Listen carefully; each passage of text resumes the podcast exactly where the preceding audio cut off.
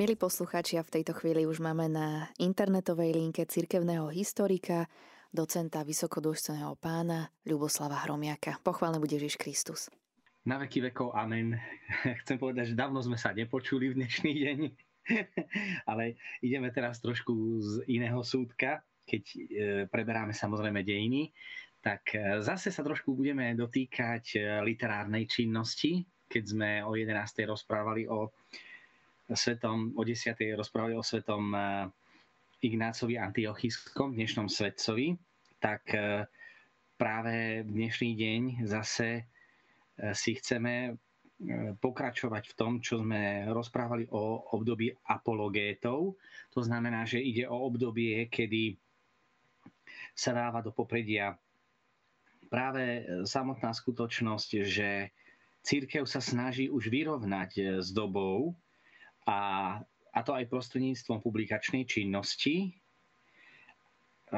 Rozprávali sme o apologétoch, že najcharakteristickejšie sú apologéti grécky, aj keď máme aj latinských veľmi originálnych, úplne originálnych, tak e, zase Dnešný deň chceme si predstaviť jedného z nich, dá sa povedať takého najvýznamnejšieho, a to je svätý Justín. Život eh, svätého Justína sme už rozobrali v predchádzajúcej prednáške. Ja len pripomeniem toľko, že svätý Justín sa eh, pochádza teda z Palestíny, tam, kde dnes je veľký nepokoj a zomrel v, vo veľmi vysokom eh, veku. Usmrtený bol medzi rokmi 163 až 167 a to v Ríme, dokonca svätý Justín si dal za povolanie, a stretávame sa s prvým vôbec autorom, ktorý cíti, že jeho povolaním je písať a zachovať pre ďalšie generácie nejaké svedectvo o Kristovi. Vezmime si, že tí píšuci autory sú pre nás veľmi dôležití, lebo vďaka ním máme možnosť sa dozvedieť, aké, akú situáciu, aké obdobie prežívala církev pred viac ako 1800 e, rokmi. Svetý Justín zomrel v roku 165, tak si vezmeme, že je to niečo fascinujúce, keď si uvedomíme, že môžeme sa dozvedieť, aké problémy sa riešili vo vtedajšej dobe a mm, založil tzv. rímsku teologickú školu, aj keď tu netreba brať do úvahy školu v zmysle žiakov, ktorí sa prihlásia do školy a získavajú vzdelanie. Tá, tie teologické školy, ktoré vznikali, vznikali popri e, farnostiach a hlavne v takých významných centrách, ako bola Alexandria, Antiochia a Rím, ešte Cezarea. Čiže e, boli to patriarchálne sídla, ktoré sa odvolávali na apoštolskú tradíciu a v rámci samotného ehm, vyučovania tých tzv. katechumenov, teda tých, ktorí sa pripravovali na krst, prichádzali do církvy nielen jednoduchí ľudia, ktorí tvorili zo začiatku tú väčšinu spoločnosti kresťanskej, ale vstupovali tam už aj učení a vzdelaní ľudia mali otázky a problémy, ktoré e, církev sa snažila im dať odpoveď na tieto problémy. A tým pádom vznikali e, také e, centra teologického bádania, ktoré vyvolávali ľudia zvonka. To bolo také naozaj veľmi zaujímavé a medzi ne patrila aj rímska škola. E, rímska teologická škola, ktorej zakladateľom je teda svätý Justín, e, nie je špecifická v tom, že by priniesla nejakú novú teológiu. Práve e, je zaujímavá v tom, že um, aj neskôr hovorí svätý Irenej, že kto chce poznať církev, nech ide do Ríma, tak v Ríme sa zhromaždili všetky tie myšlienkové prúdy. Tam sa spájala spájali razenia antiochískej aj aleksandrijskej školy. Každý z nich mali nejaký iný akcent. Teda rímska škola, ktorej takým akoby prvým predstaviteľom je svätý Justín, je škola, ktorá zhromažďuje a podáva všetky najaktuálnejšie informácie z vtedajšej rímskej ríše.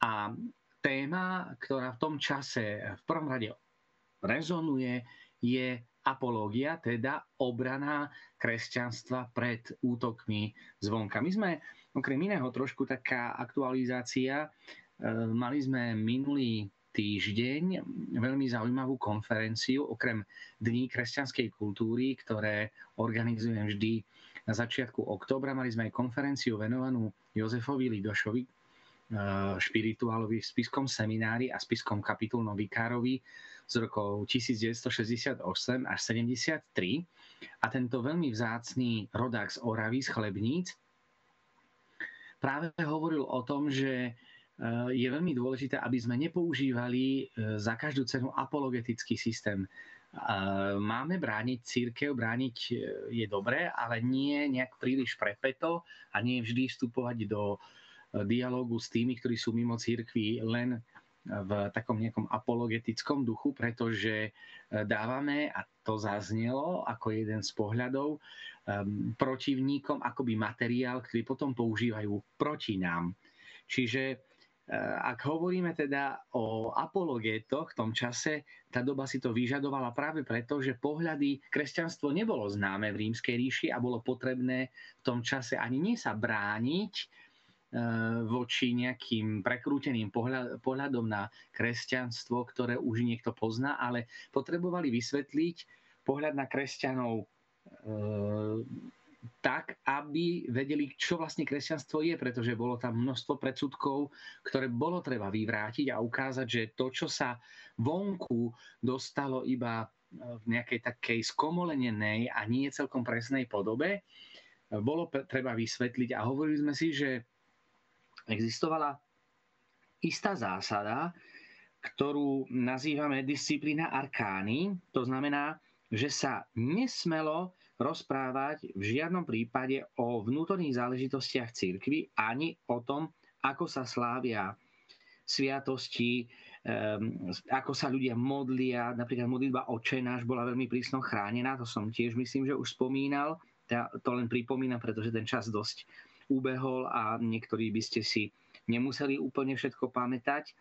Tak e, práve z tohto dôvodu, aby sveté veci neboli dané nepovolaným ľuďom, ktorí ešte nepoznajú Krista, kresťania si všetko tak tajnostkársky ponechávali a dokonca aj také vzácne veci ako e, modlitba očenáš alebo um, iné e, modlitby verím v Boha sa odovzdávali v rámci tzv. skrutíny pre tých, ktorí už pokročili v príprave na krst a už tesne pred samotnou, e, samotným prijatím krstu už im bolo zjavené e, poznať modlitbu očenáš, poznať pôstnu disciplínu, poznať už trošku liturgiu, ako katechumeni sa mohli zúčastňovať na prvej časti Sv. Omše na liturgii slova, teda na Svetom písme a výklade, ktorú, ktorý nasledoval hneď po e, prečítaní čítaní, tak ako to poznáme dnes. Hovorím to preto, že my si to tak myslíme, že vždy bolo, ale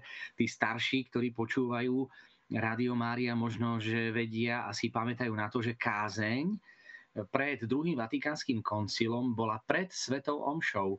Najprv bola pieseň, ktorou sa stupovalo um, a pripravovalo na kázeň, potom bola kázeň, potom pesnička po kázni a potom nasledovala Sveta Omša a keďže záväzná bola účasť predovšetkým od premenenia až do konca Svetej Omše, tak um, bývalý rektor seminára, uh, profesor Jarab spomínal, že boli aj také komické prípady, že ženy, keď uh, v nedeľu mali ísť na Svetú Omšu, tak uh, keď zazvonil zvon, kedy už znamenalo, že nastáva okamih premenenia, dovarili polievky a utekali na Svetu Omšu, čo si dnes absolútne nevieme predstaviť, pretože účasť na Svetej Omši je od samého začiatku až do konca a jej súčasťou je homília kázeň. Ale preto to hovorím, že aj tá reforma druhého Vatikánskeho koncilu, ktorú poznáme, vychádza zo štúdia cirkevných otcov, vrátanie svätého Justína, a o tom si už aj ideme hovoriť, ako je je veľmi dôležité jeho dielo, pretože nám prezrádza,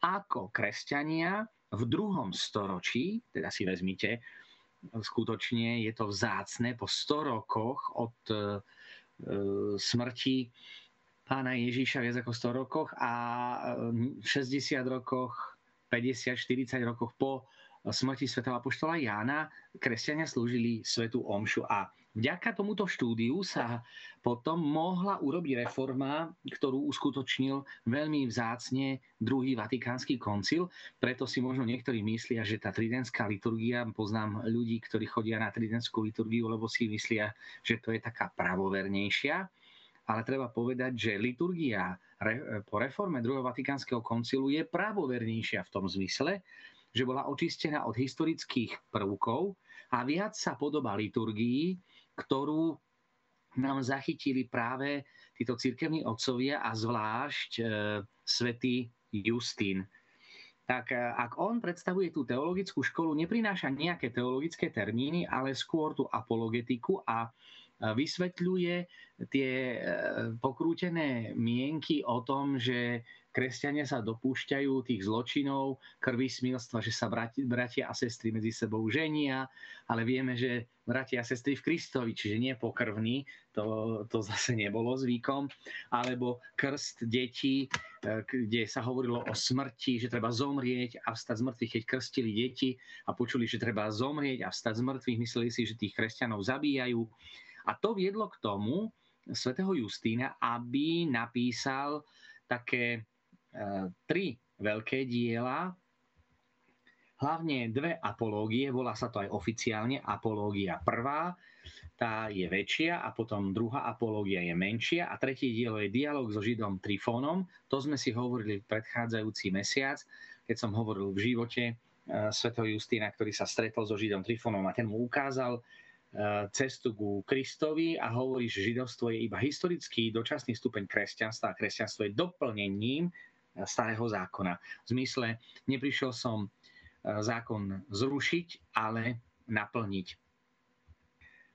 Samotná prvá apológia bola napísaná v rokoch 150 až 155 a je adresovaná cisárovi Antoniovi Piovi, ktorý bol cisárom v rokoch 138 až 161, ale tu rád by som podotkol to, čo som už hovoril aj predtým, že nie je celkom isté, či apologéta svätý Justín priamo aj skutočne adresoval cisárovi Antoniovi Piovi túto apológiu, alebo je tam iba ako fiktívny, teda pomyselný adresát, v zmysle e, vysvetlenia pre celú rímskú ríšu. V prvej časti tejto apológii vyvracia zločiny pripisované kresťanom a hovorí to, čo možno, že ani dnes si niektorí ľudia neuvedomujú, že kresťanstvo nie je proti štátu, ale práve naopak buduje štát a kresťanstvo je naozaj to, ktoré môže pre štát ponúknuť veľmi veľa dôležitých inšpirácií, ako vie spoločnosť k niečomu, čo by mohlo byť lepšie.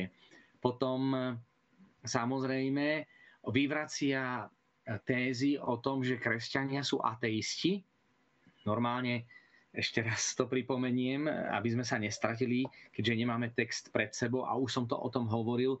Prečo ateisti? Pretože neprinášali obety pohanským bohom ale z ich pohľadu, pohľadu pohanského sveta to vyzeralo, že sú ateistami, pretože neprinášajú obety. To je tak, ako keď niekto nejde v nedeľu do kostola, tak si pomyslíme, no tak ten je nie veľmi dobre veriaci alebo málo praktizujúci. To isté si mysleli aj pohania v rímskej ríši, ale vieme, že oni odmietali a nezúčastňovali sa na tých pohanských rituáloch nie preto, že by boli neveriaci, ale preto, že verili v pravého Boha a zúčastňovať sa na pohanských náboženských rituáloch by znamenalo popretie viery v Ježiša Krista. Takže aj to je téma e, v prvej apológii svätého Justína, že kresťania nie sú ateisti a takisto bolo veľmi dôležité podotknúť, že E, sú lojálni voči cisárovi, pretože keď cisári vydávali zákony, že nie je dovolené byť kresťanom a vyžadovali si úctu voči cisárom, ktorí sa považovali za synov bohov, tým, že sa nechceli pokloniť cisárovi, niektorí interpretovali, že sú to búriči, ktorí sú proti samotnému cisárovi a preto si zaslúžia trest. Naopak, svätý Justín práve zvýrazňuje, že kresťania sú lojálni voči cisárovi, ale nie v náboženských otázkach a pretože sú poslušnými obyvateľmi rímskej ríše, o to viac si zasluhujú úctu. Odmieta falošné obvinenia kresťanov z nemorálnych praktík, o ktorých som hovoril, ako krvismilstvo alebo zabíjanie detí, ktoré vzýšli, už ako som spomenul, z toho, že e, nejaká správa sa e, tajná správa sa dostala vonku, ale dostala sa v inej interpretácii ako skutočnosti. A práve to, čo poukazuje svätý Justín, hovorí o tom, že kresťanstvo práve poukazuje na morálnu výšku tohto náboženstva. Že kresťanstvo je odpoveďou na nemorálnosť rímskej spoločnosti práve v morálnych zásadách, ktorých sa pridržiava. A čo je najdôležitejšie pre nás, a tu sa už dostávame k tej rímskej e, škole e, katechetickej, ktorá neprináša nič nové, ale spája viac menej to, čo sa v rímskej ríši celej um, tvorilo a neprináša novú teológiu, ale tu je ešte apológia, a do popredia e, dáva práve tie také praktické veci. Západný svet bol veľmi e, praktický, menej špekulatívny ako ten svet kresťanského východu. Čiže vysvetľuje e, z liturgického hľadiska opisy prípravu, prípravy na krst, teda máme zachytenú najstaršiu zmienku o tom, ako v druhom storočí sa vysluhoval krst a ako sa slavila Eucharistia. A práve z tohto zdroja došlo k reforme, liturgické reforme druhého Vatikánskeho koncilu, pred ktorým ehm, sa veľmi množil záujem o cirkevných otcov a na základe toho mali s čím porovnať koncilovi otcovia texty tridentskej liturgie, ktorá zohráva veľmi dôležitú úlohu a bola veľmi pro, progresívna na vtedajšiu dobu s tým, čo slávili kedysi kresťania. Čiže druhý vatikánsky koncil sa chcel priblížiť k pôvodnej liturgii. Totiž málo kto si uvedomuje, že tridentská liturgia poznala len jednu eucharistickú modlitbu, iba jeden kanon, a to bol rímsky.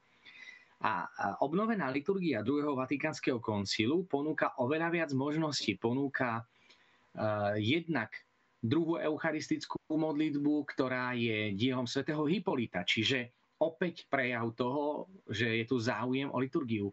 A štvrtá eucharistická modlitba je eucharistická modlitba svätého Bazila Veľkého, ďalšieho veľkého cirkevného otca. E, nehovoriac o tom, že liturgia druhého Vatikánskeho koncilu pridala ďalšie, liturgiu za zmierenie, rôzne kanóny, alebo liturgia za účasti detí, čím vlastne liturgia po druhom Vatikánskom koncile je o mnoho živšia a očakáva aktívnu účasť veriacich na Sv. Omši, kde kňaz nie je len ten, kto sa modlí a zastupuje ľud pred Bohom, ale je to aj ľud, ktorý sa modlí, ktorý sa aktívne zapája do Sv. Omše, dokonca, vec nebývalá, na doby do druhého Vatikánskeho koncilu, ktorý bol v rokoch 1962 až 1965 a podľa druhého Vatikánskeho koncilu sa usmerňuje život cirkvi až do dnes, tak práve e, v, týchto obradoch um, vidíme, že aktívna účasť je mimoriadne dôležitá a veriaci môžu prinášať aj obetné dary je to smutné, keď e, ako kňaz sa stretávam s tým, že možnosť priniesť obetné dary sa neraz stáva predmetom istého napätia vo farnosti, že nie toho, kto by tie obetné dary priniesol. Pričom si uvedomme, že obetné dary môže prinášať len kňaz. A ak to robí laik, robí to na základe práve svedectva, ktoré zanechal po sebe svätý Justín, apologéta, ktorý hovorí o všeobecnom kňastve veriacich. Vezmite si, že to spoluslávenie svätej Omše to nie je nejaká liberálna teológia 20. storočia, ale pravoverná náuka svätého Justína, ktorého církev považuje za svetého a považuje ho za církevného otca. Čiže e, nemyslíme si, že církev po druhom Vatikánskom koncile sa odklonila od toho pôvodného a veľmi sa zmodernizovala.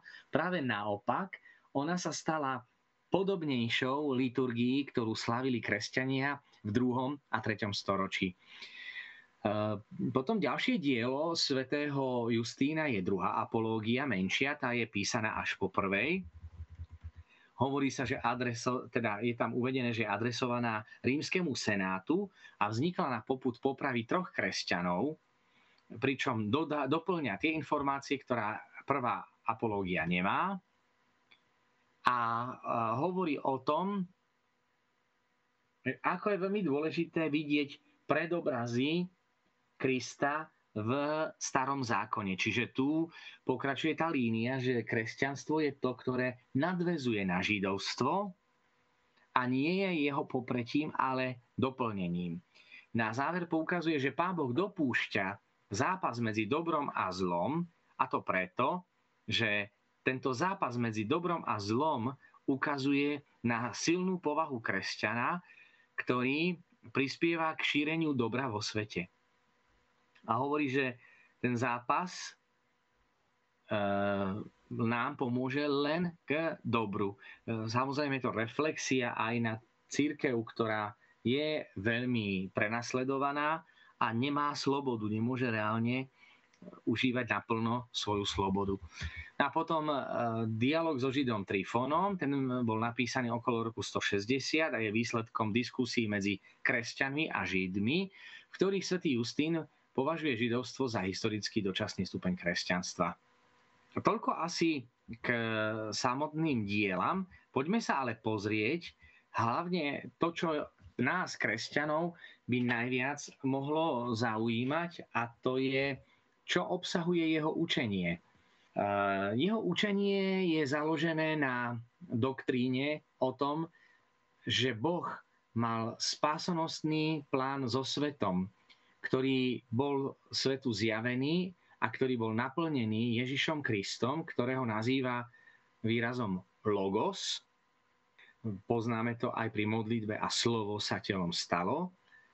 A jeho základný predpoklad vychádza z toho, že ľudský rozum má účasť na Božom rozume. Dnes v dnešnom čítaní sme počuli práve, že to, čo hovorí svätý Apoštol Pavol, že už zo stvorených vecí máme možnosť poznať svojho stvoriteľa. Napriek tomu, že ak človek používa rozum, eh, tak mal by byť Bohu oveľa bližší ako ten, kto ten rozum až tak veľmi nepoužíva. A práve dnešné čítanie hovorí, že rozumní nieraz sa začali na miesto stvoriteľovi, napriek tomu, že sa považovali za múdrych, radšej sa kláňali stvoreniam ako stvoriteľovi.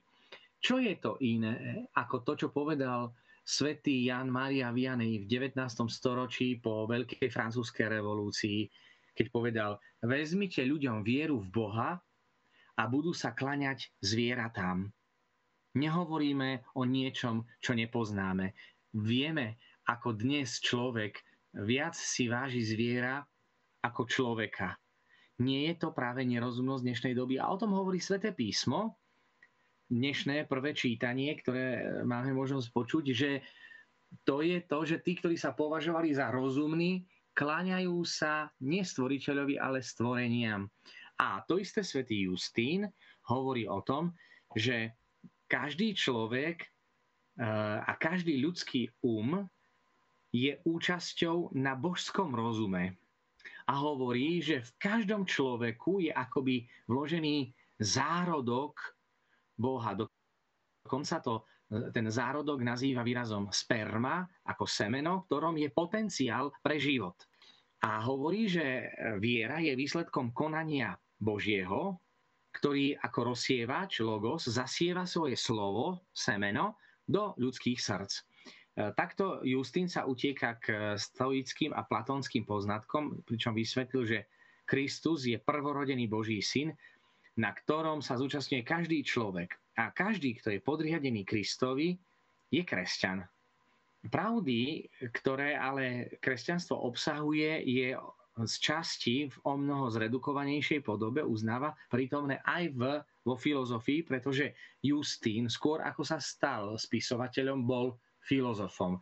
Hľadal v rôznych filozofiách odpoveď na otázky života, smrti, charakteru, povahu, povahy Boha, kým sa nestretol so spomínaným Židom Trifonom, ktorý mu hovorí, zbytočne sa budeš um, utiekať a hľadať múdrosť uh, vo filozofii, nájdeš ju v teológii, dokonca je tam podobenstvo o takom nejakom zázračnom starom mužovi, ktorý sa mu ukázal pri mori, keď rozmýšľal nad tým. Niečo pripomína nám to aj svätého Augustína, ktorý pri mori rozmýšľa nad tajomstvom Najsvetejšej Trojice a zázračne sa objaví zase nie starec, ale malé dieťa, ktoré povie, skôr ja prelejem more do tejto jamky, ako ty pochopíš tajomstvo Najsvetejšej Trojice. A mnohé iné také obrazy.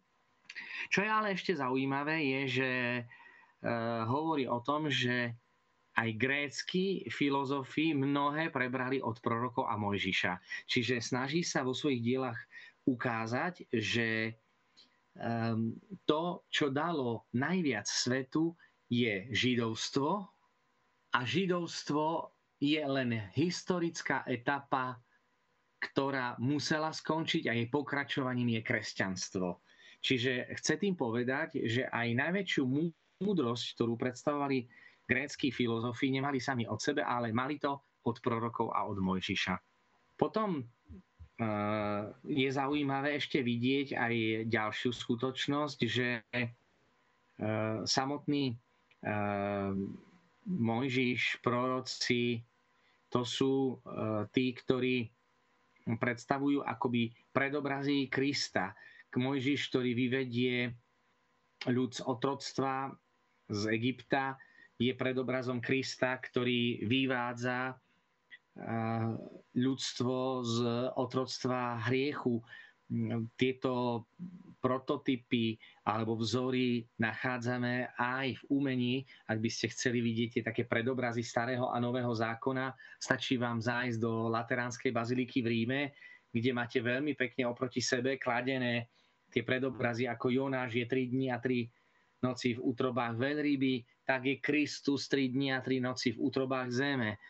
Mm, takže takéto obrazy máte možnosť vidieť a, a s tým sa zahráva svätý Justín vo svojom diele, vo svojich dielach. Čiže je tu vidieť, že je to človek, ktorý pravdepodobne mohol byť aj pôvodne uh, Židom, ktorý prijal krst. Okrem toho narodil sa v Palestíne, ktorá v tom čase nebola arabskou, ale židovskou. Na to tiež nesmieme zabudnúť a aj to stretnutie sa so starcom v Efeze pri, e, na morskom brehu, keď mu hovorí, že nech sa neobracia na filozofov, ale na starozákonných prorokov a Krista, tiež to dáva ako keby taký charakter e, človeka, ktorý bol žid a prijal potom kresťanstvo. Že to aj jeho argumentácia, že židovstvo je len historická etapa kresťanstva, je zrejmá aj z toho jeho uvažovania, že pravdepodobne on sám prežil tú konverziu zo židovstva na kresťanstvo a ten akcent predobrazov Krista v starom zákone e, mohol robiť človek, ktorý ten starý zákon musel dobre poznať. Čiže e, tie predpoklady, že svätý Justín mohol byť aj pôvodom žid, e, sú dosť vysoké. Potom ďalšie dôležité je, že učení, e, že zanecha tu disciplína arkány, to znamená, už som hovoril, že myslí sa tým výklad a vysluhovanie aj tých najtajomnejších e, interných záležitostí kresťanstva, medzi ktorými má popredné miesto Eucharistia a krst, ktoré odkrýva a vysvetľuje. Nachádzame dokonca aj u neho po prvýkrát poloformálne vyznanie viery a takisto hovorí o všeobecnom kniastve veriacich. Obrovská vec v dialogu so Židom Trifonom, na základe ktorej potom sa, už som spomínal, tá zavedie e, prinášanie obetných darov ako účasť na všeobecnom kniastve zo strany lajkov. Potom podáva svedectvo o katechumenáte. Vezmite si, že aj ten katechumenát sa ako keby vytratil v minulosti. Čiže katechumenát je príprava človeka na krst. Čiže máme aj obnovený obrad príjmania e, katechumenov do církvy. E, má od, ro- od roka až po tri roky formácia a príprava, takže sú to naozaj veľmi zaujímavé veci. Rozvíja teológiu Eucharistie a čo je ale, čo bolo prekonané, bola to istá mienka, ale nie je blúd, rozvíja teóriu milenarizmu. Tak milí poslucháči, správal som o teórii milenarizmu, ktorá v prípade svätého Justína e, teda nebola celkom správna a církev neskôr to zamietla, ale to bola len mienka, čiže to nebol nejaký, nejaká základná pravda viery, ktorý by sa svätý Justín mýlil, ináč by nebol svetý.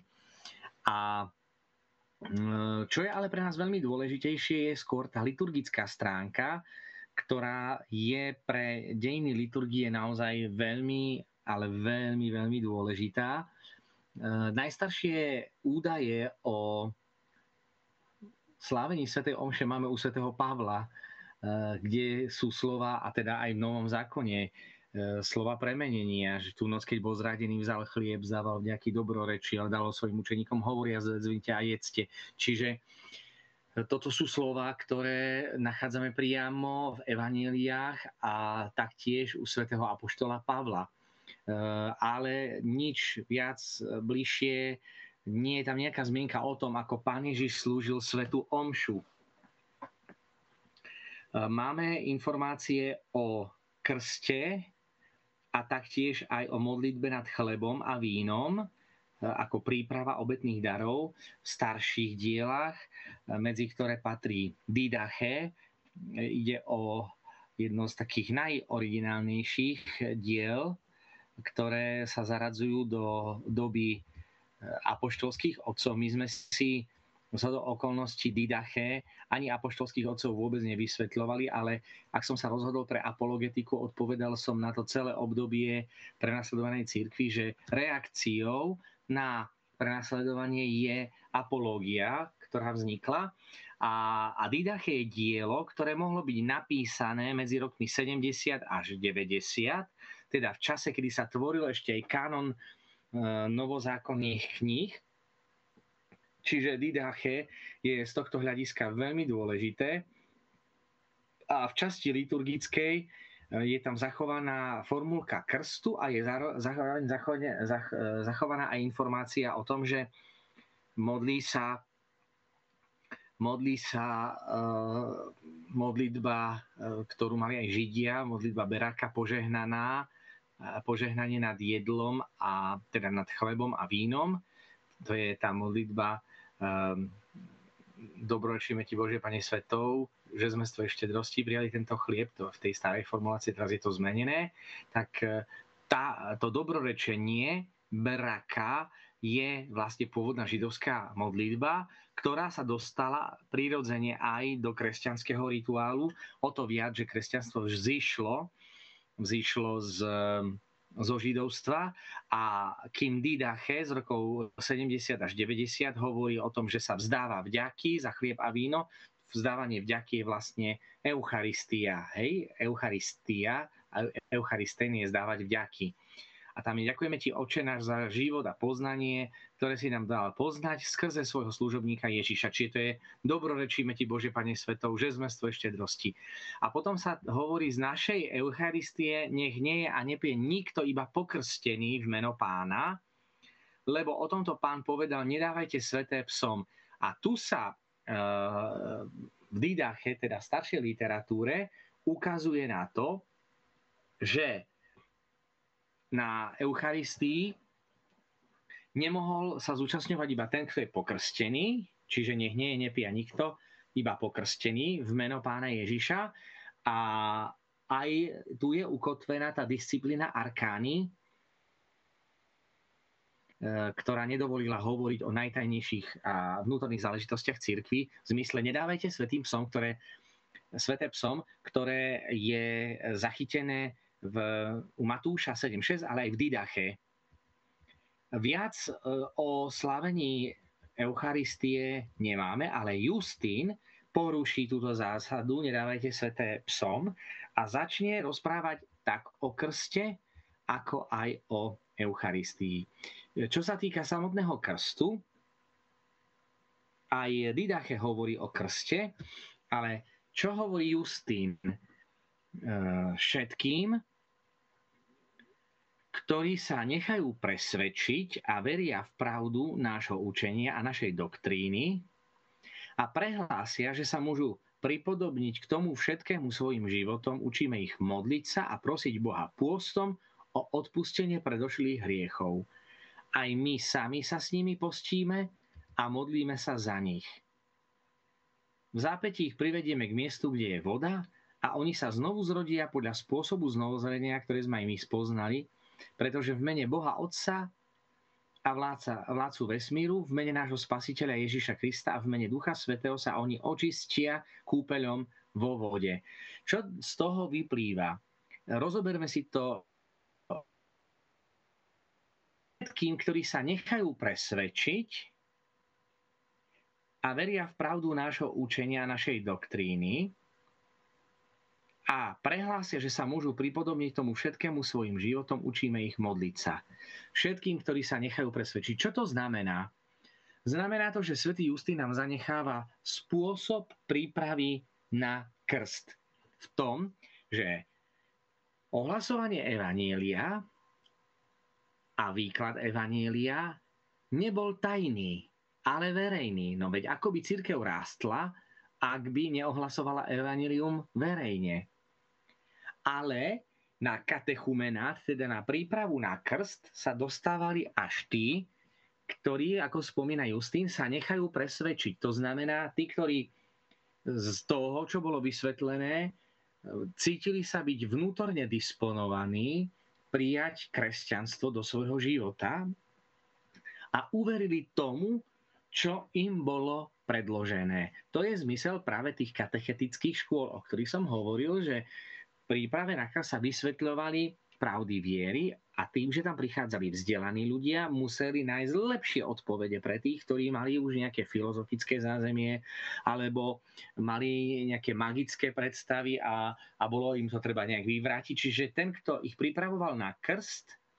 Eh, ich pripravoval nie v nejakej oficiálnej škole, ale na nejakom mieste, kde eh, im vysvetľoval a dával odpovede na ich vnútorné otázky a keď už dospeli k presvedčeniu, že áno, verím v to všetko, preto tu je napísané, že sa nechali presvedčiť a veria v pravdu nášho učenia a dokonca prehlásia, že sa môžu pripodobniť k tomu všetkému svojim životom, učíme ich modliť sa a prosiť Boha pôstom o odpustenie predošlých hriechov.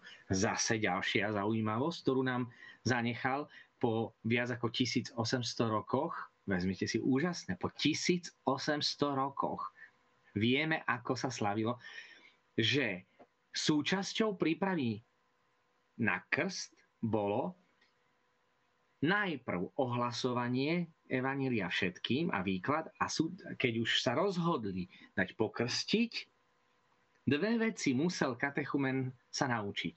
Modliť sa ako základ a pôst.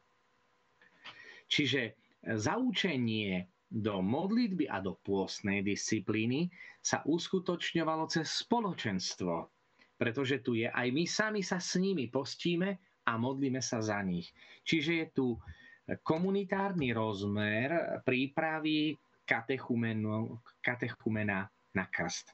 Potom hovorí ďalej, v zápäti ich privedieme k miestu, kde je voda a oni sa znovu zrodia. Čiže krst predstavené, predstavený ako znovu zrodenie. Keď hovoríme dnes, že Sviatosť krstu je sviatosť, ktorým sa znovu zrodíme z vody a z Ducha Svetého, to, to, ten výraz znovu zrodenie používa svätý Justín vo svojej apológii.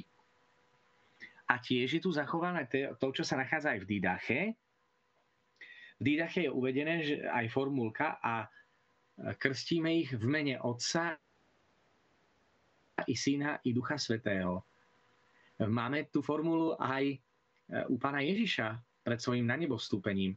Chodte a učte, chodte a učte všetky národy a krstite ich v mene Otca i Syna i Ducha Svetého. Čiže tú formulku krstu, ktorú používame dnes, keď sa povie meno, ja ťa krstím v mene Otca i Syna i Ducha Svetého, nachádzame jednak v Evanieliu, po Ježišovom, pred Ježišovým na nebo vstúpením, pred tým, ako je zoslanie Ducha Svetého. Máme to aj v Didache a máme to aj u Justína zase potvrdené, že privedieme ich miestu, kde je voda a krstia ich mene Otca i Syna i Ducha Svetého a oni sa očistia kúpeľom vo vode. Nemyslí sa tým očistá telesná, ale duchovná. Čiže zase ďalší rozmer očistý od hriechov. Potom je, spomína svätý Justín, Kristus povedal, ak nie ste znovu zrodení, nevojdete do kráľovstva nebies. Čiže hovorí, že krst je bránou k ďalším sviatostiam. Potom e, ďalší prvok je, že ďalšia záležitosť okrem tej komunitárnej prípravy je aj samotný rituál krstu, ktorý e, hovorí, že je kúpeľom vo vode, čiže e, je tu krst ponorením, nie pokropením. To vyplýva aj z toho fakt, že pri e, miestach, kde sa slávila Sveta Omša, nezabudnite, že neboli v tom čase kostoly, iba domus eklézie, rodinné domy, tak muselo byť aj to, čo nazývame baptistérium. V tom je napríklad apológia zaujímavá, že sa z hľadiska terminologického zavádzajú nové termíny z gréčtiny alebo z hebrejčiny a dáva sa im jasný význam, ako napríklad eklézia je zhromaždenie, ktoré v cirkevnom prostredí sa bude označovať na zhromaždenie cirkvy, na církev na liturgické zhromaždenie. Čo je ďalej dôležité, že krst očisťuje od hriechov. Čiže tento charakter naozaj veľmi dôležitý. Po tom, čo sa vykúpal, píše ďalej, privádzame k tým, ktorých nazývame bratmi na miesto, kde sa schádzajú. A potom nasleduje prvý opis eucharistického rítu, ktorý nikto iný nezachytil, iba svätý Justín hovorí a zachováva sa priebeh krstnej liturgie. Čiže najprv bol krst v rámci liturgie, čiže nevysluhoval sa krst tak, ako to bolo v stredoveku aj za tridentu. Krst sa vysluhoval vždy, po Svetej Omši prišla rodina do kostola a pokrstilo, pokrstilo sa dieťa. To, že po druhom Vatikánskom koncile sa dáva priestor na to, aby sa konal krst vo Svetej Omši v zhromaždení veriacich, tak je opäť návratom, návratom k Justínovi, ktorý hovorí o tom, že zhromaždenie veriacich už je, krst sa koná ako na začiatku a potom pokračuje ďalej liturgia tak, ako ju poznáme my. Nasleduje modlitba veriacich,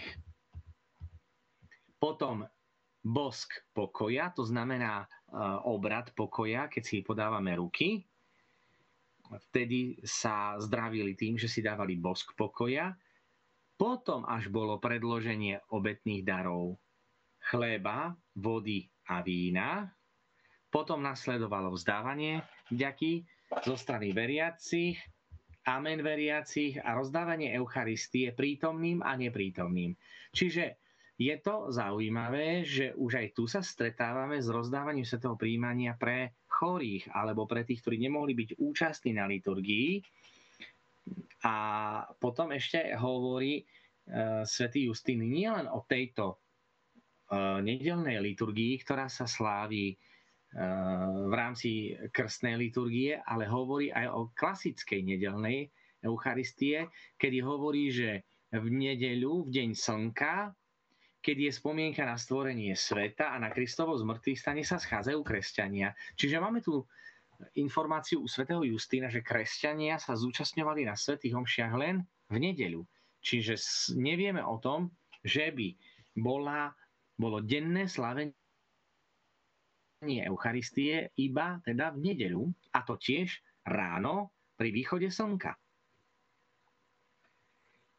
Kristovo učenie sa potom učí v zhromaždení. Predseda jeden starší, čiže keď sa hovorí o staršom, má na mysli kniaza. Justin neuvádza meno, čiže bude alebo biskup, alebo presbyter, kňaz a potom nasledujú čítania, homília, modlitba veriacich, prinášanie darov, vďaky vzdávanie, amen, podávanie chleba a vína diakonmi, neskôr diakoni odnesú tým, ktorí sa nemohli zúčastniť na liturgii a dali veriacich pre spoločenstva pre chudobných. Čiže tam je pomoc pre starcov, o ktorých rímska ríša nemala záujem, o vdovy, pričom mm, vdova mala aj svoj e, církevný status. Napríklad svätý Pavol v liste Timoteovi hovorí presne o podmienkach, že koľko rokov má mať vdova. Že to musí byť staršia, mladá vdova, nech sa radšej vydá lebo keď zahorí žiadostivosťou, bude na škodu. Čiže takéto správy nachádzame u svätého Apoštola Pavla a u svätého Justína ten rozmer starostlivosti spoločenstva, ktoré sa nielen modlí, ale pomáha chudobným a koná agape, je zakotvené v tejto liturgii. Tak si všimníme, že kým v krstnej liturgii bola najprv modlitba veriaci a potom bosk pokoja, čiže my, keď si predstavíme svetu omšu, tak po modlitbe veriacich je predstavenie obetných darov a nie znak pokoja. Ale tento znak pokoja sa nachádza v rámci príjmania nových členov, nových pokrstených do cirkvy a toto je iba v krstnej li- nedelnej liturgii, nie v klasickej nedelnej liturgii, v ktorej máme presne to poradie, aké máme dnes. Čítania, homilia, modlitby veriaci a potom prinašanie darov.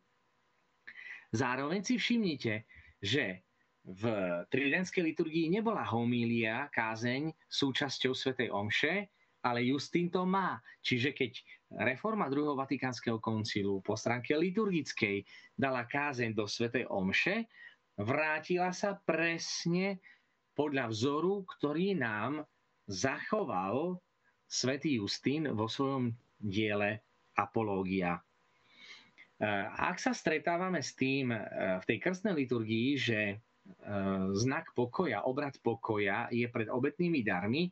Túto formu má ale ambroziánska liturgia, ktorá sa slaví na území Milánskej arcidiecézy a e, myslím, že aj pápež Benedikt XVI e, vo svojich katechézach občas naznačoval, či by nebolo vhodnejšie dať najprv e, zmierenie a potom prinášanie darov v zmysle biblického, že ak prinášaš dar a hneváš sa so svojím bratom, chod sa najprv zmieriť so svojím bratom a potom príď a priniesť môj dar.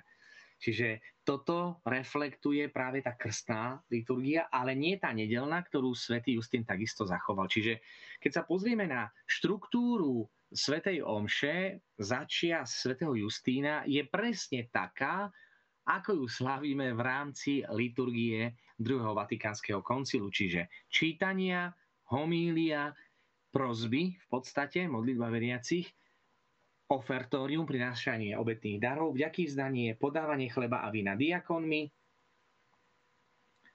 a vyslanie diakonov, aby rozdali e, Eucharistiu chorým a tým, ktorí sa nemohli zúčastniť a taktiež charitatívny rozmer cirkvi. Čo je ešte veľmi zaujímavé, je to, že keď svätý Justín hovorí o modlitbe nad chlebom a vínom, hovorí a prvýkrát použije výraz, že chlieb a víno sa stanú telom a krvou Krista. Veľmi dôležitá vec. A spôsob, akým sa to uskutoční, nazýva Justín metabolé, od slova aj metabolizmus, a to znamená premenenie. Čiže ak hovoríme o premenení, tento výraz, ktorý používame dodnes, je výraz, ktorý prvýkrát použije svätý Justín v spojení s zmenou chleba na telo a vína na krv pána Ježiša. Pričom metabole mohlo znamenať v gréckom svete hociaká premena, ako to poznáme, metabolizmus je to,